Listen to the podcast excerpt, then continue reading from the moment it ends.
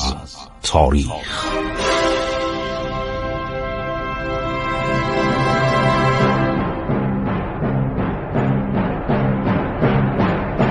کاری از گروه جوان و اندیشه رادیو جوان.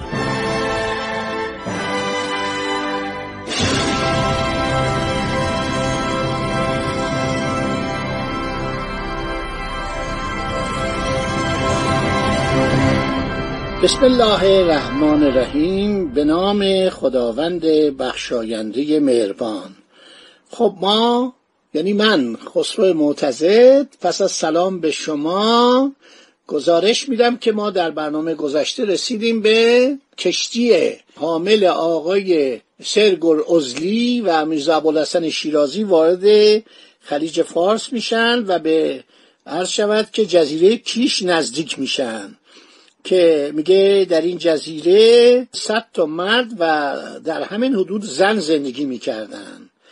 و اینها عرض شود که مردم شکایت می‌کردن از راهزنان دریایی که به جزیره کیش حمله می‌کردن. ما با اینا صحبت کردیم. بیشتر درخت های جزیره کیش. خرما بوده شماری هم درخت انجیر هندی بوده. تمر هندی و کلوزه نیز در آنجا هست.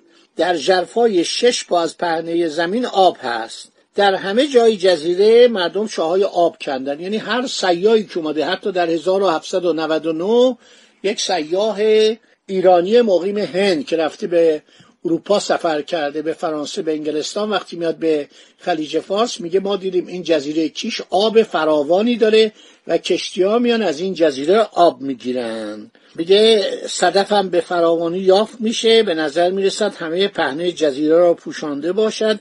بستری گسترده از صدف در فاصله زیاد از ساحل دیده می‌شود.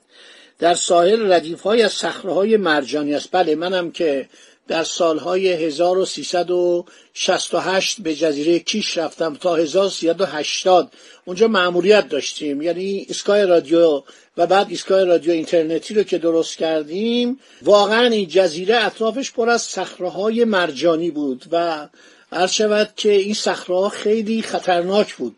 اگر پای انسان به این صخره ها می‌خورد همه زخم می‌شد که بعد کم کم این صخره رو کندن. یعنی برای اینکه این بستر دریا برای شنا و برای تفریح مردم و برای گردش مردم راحت باشه برای شناگرانی که می‌رفتن به کیش این صخره رو کندن و خیلی خوب شد. الان ساحل کیش یکی از زیباترین ساحل های ایرانه. هر شود که ناخدای ما می‌گفت شش سال پیش گزارش به اینجا افتاده. در آن وقت خالی از سکنه بود اما آثاری همانند اساسه پراکنده خانه و ابزارهای کشاورزی و شماری ماکیان هنوز در جزیره دیده می شدند و گویای آن بوده که به تازگی انسانهایی در اینجا میزیستند ببینید این جزایر خلیج فارس اونایی که مال ما بوده شاید نزدیک به 20 جزیره اینا گاهی پر از سکنه می شدن.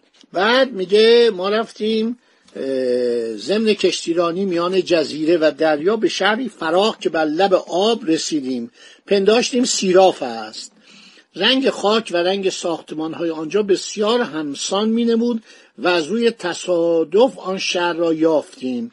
معلوم شد که سیراف در تاریخ ایران جایگاه بسیار ارجمندی داشته و ما کتابی داریم ناخدا بزرگ شهریار رام هرمزی کتاب عجائب الهند. که در این کتاب می‌گوید که بازرگانان سیاف تا چین می‌رفتند تا هندوستان می‌رفتند تمام اقیانوس هند رو در مینوردیدن کتابش خیلی مفصل اسمش هم همه ایرانیه. سنباد که با اشتباه که می‌کنیم سنباد عربه. سنباد ایرانی بوده اینا اسمای قدیم ایرانی بوده. ناخدا بابشاد ناخدا بابشاد یک به اصطلاح محمد ابن بابشاد یکی از ایرانیان بوده. واقعا کتابش خیلی قشنگ و خواندنی و زیباست. من روی یه رمانی نوشتم در یانوردی بابشاد و خیلی مفصل تصاویر قشنگم براش درست کردیم که انشالله چاپش می‌کنم.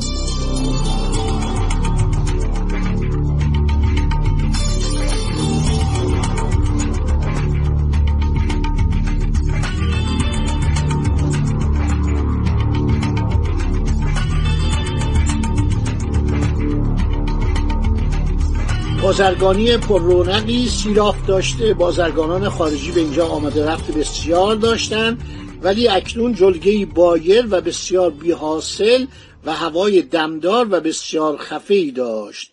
بعد میگه یک برج هشت گوشه رو دیدیم که دیواری بلند گرداگرد آن کشیده شده بود. برخی آن را دژ و برخی مسجد انگاشتن. بعد اینا به جای دیگه میرن. میره به جایی به نام گیلم. فکر کنم اون باید بندر دیلم باشه. توجه می‌کنید میگه رفتیم اونجا هم دیدیم و تعریف کرده. بعد سیمای گیلم باید دیلم باشه به نظر من.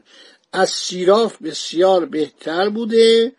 عرض شود که ولی کوچکتر می نمود این شهر روبروی جزیره کوچک و هموار بایر و تویی از مردم ایندورابیا ایندورابیا یعنی هندورابی. و بعد هم ایندورابیا همون جزیره هندورابیه. آپرونهی در زمان ساسانیان اسمش آپرونهی بوده. بعد اینو به نام هندورابی. بعد به جزیره بوشعیب می‌رسن. جزیره لاوان در دورترین کرانه خاوری دهکده زیبا میان درختان خرما بود بقیه نایه بایر بود. آقا این مغول ها که اومدن اینا حمله کردن تمام این مملکت تا نزدیک جزیره هرمز رفتن. مردم هرمز فرار کردن به جزیره زران که بعد اسمشو کردن جران. روبروی همین بندر عباس کنونی. هرمز اسم اینجا هرمز بود. الان هم استان هرمزگان که میگم به خاطر همینه. اینجا شهر هرمز بود شهر بزرگ بود مغل های جغتایی. این مغول های جغتایی که اومدن عرض شود که اونجا مردم فرار کردن رفتن تو دریا. 18 کیلومتر رفتن تو دریا. از دست این مغول ها در امان باشن. خب خیلی جالبه.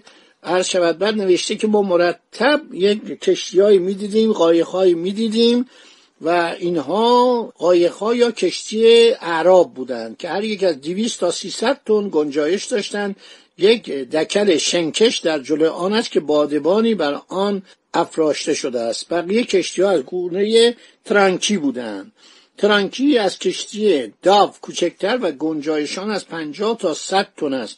کمابیش با همان ساز و برگ کشتی داو است. میگه اینها به نظر ما دوز دریایی بودند. چون دیدن ما توپخانه داریم و کشتی ما بزرگه رفتن و کم کم ناپدید شدن بعد نوشته که باد مساعد بود و ما خواستیم اینا رو بگیریم. وقتی دیدیم که سر کشتی رو به دنبال آنها برگرداندیم دریافتیم که ایشان می‌توانند سه درجه از ما تندتر بروند. خیلی این سوایل خلیج فارس سوال بین البلدی بوده. من شنیدم یه تعدادی دزدان انگلیسی اومده بودن توی خلیج فارس عرض شود که فعالیت می‌کردن.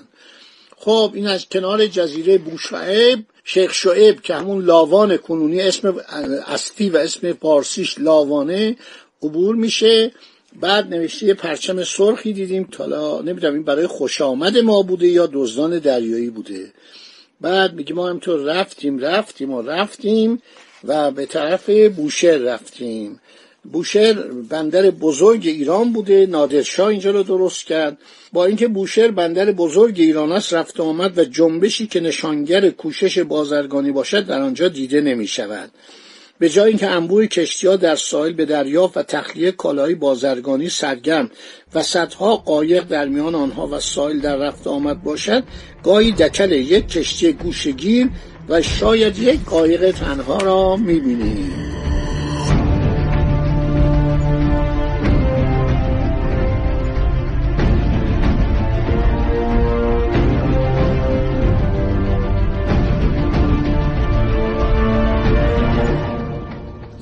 میگه ما رفتیم و این نکته خیلی جالبه.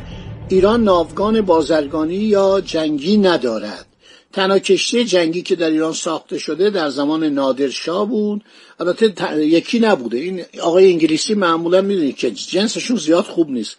دوازده تا ما کشتی جنگی داشتیم. تا رسید به سی تا کشتی در خلیج فارس. در دریای خزر هم با کمک جان التون انگلیسی که مهندس بود و کشتی ساز بود و آدم هنرمندی بود ما اونجا هم در دوازده تا کشتی توپدار ساختیم. یکی از کشتی ما 22 تا توپ داشت. توجه می‌کنید؟ نوشته از جنگل های مازندران چوب آوردن. استبدادی که نادر در جابجا جا کردن این چوب ها به کار برد که در سرزمین های جنگلی بیشتر با نیروی انسانی بر پشت مردان برده می‌شد و در برخی جاها بردن آنها با پشت بسیار دشوار بود هنوز در خاطره مردم مازندران مانده و با حراس از آن یاد می‌کنند. بازمانده های شکسته و ویرانه این کشتی هنوز در بندر بوشهر دیده می شود البته اینطور نبوده چون عده زیادی از کشتی سازان هندی بعد از که هند از ایران شکست می‌خوره روابط ایران خیلی دوستانه میشه. نادرشاه و پسرش نصرالله میرزا دو تا شاهزاده خانوم هندی رو به زنی می‌گیرن. ستاره زن هر شود که نادرشاه میشه. یه شاهزاده خانوم هم زن پسرش نصرالله میرزا میشه. رابطه انقدر خوب میشه که پادشاه هند پادشاهی که نادر تاجشو بهش برگردونده بود تختشو بهش برگردونده بود چقدر جواهرات آورد به ایران و اینا شد پشتوانه اسکناس ما. عرض شود که تعدادی از کشتی سازان هندی رو از بندر سورات بندر سرات یا سورات در هندوستان فرستاد اینا در بوشهر که زمان داریوش اسمش تاوکا بوده. کشتی سازی می‌کردن در اون زمان در همونجا شروع کردن به ساختن کشتی. فقط از مازندران نمی آوردن چرا آوردن؟ ولی کشتی سازان سورات هم بودن جان التون هم بود. هر شود که میگه ما رفتیم اونجا و هر شود ادهی از بزرگان بوشهر اومدن به استقبال و کشتی جنگی به بزرگی لاین و هرگز ندیده بودند شایعه های اقراغامیزی درباره عظمت اندازه و به ویژه توپهایش در شهر پراکنده شد. میگه یک استقبال عالی از ما کردن. هر شود که و ایرانی ها هم اومده بودن پایین اینایی که با ما از انگلستان اومده بودن ساحل نشینان واقعا تعجب می‌کردن. و همینطور عرض شود که ایلچی ما بود که حرم خود را به همراه آورده بود. حرم یعنی خانومشو و دخترشو با خودش به ایران آورده بود.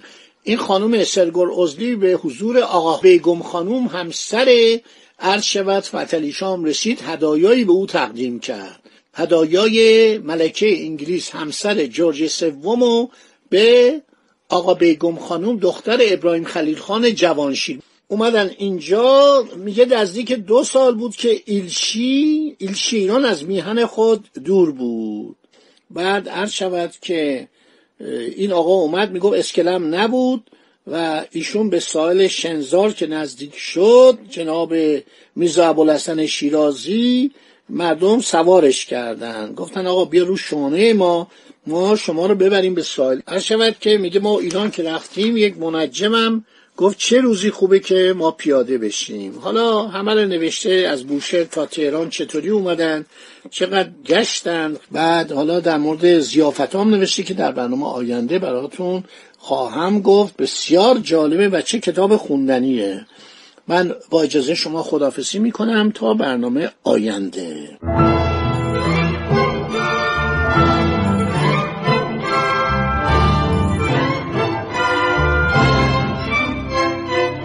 عبور از تاریخ.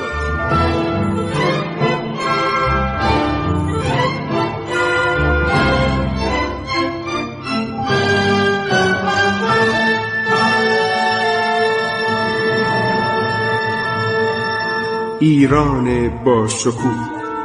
سرگذشت ایران ما به روایت خسرو معتزد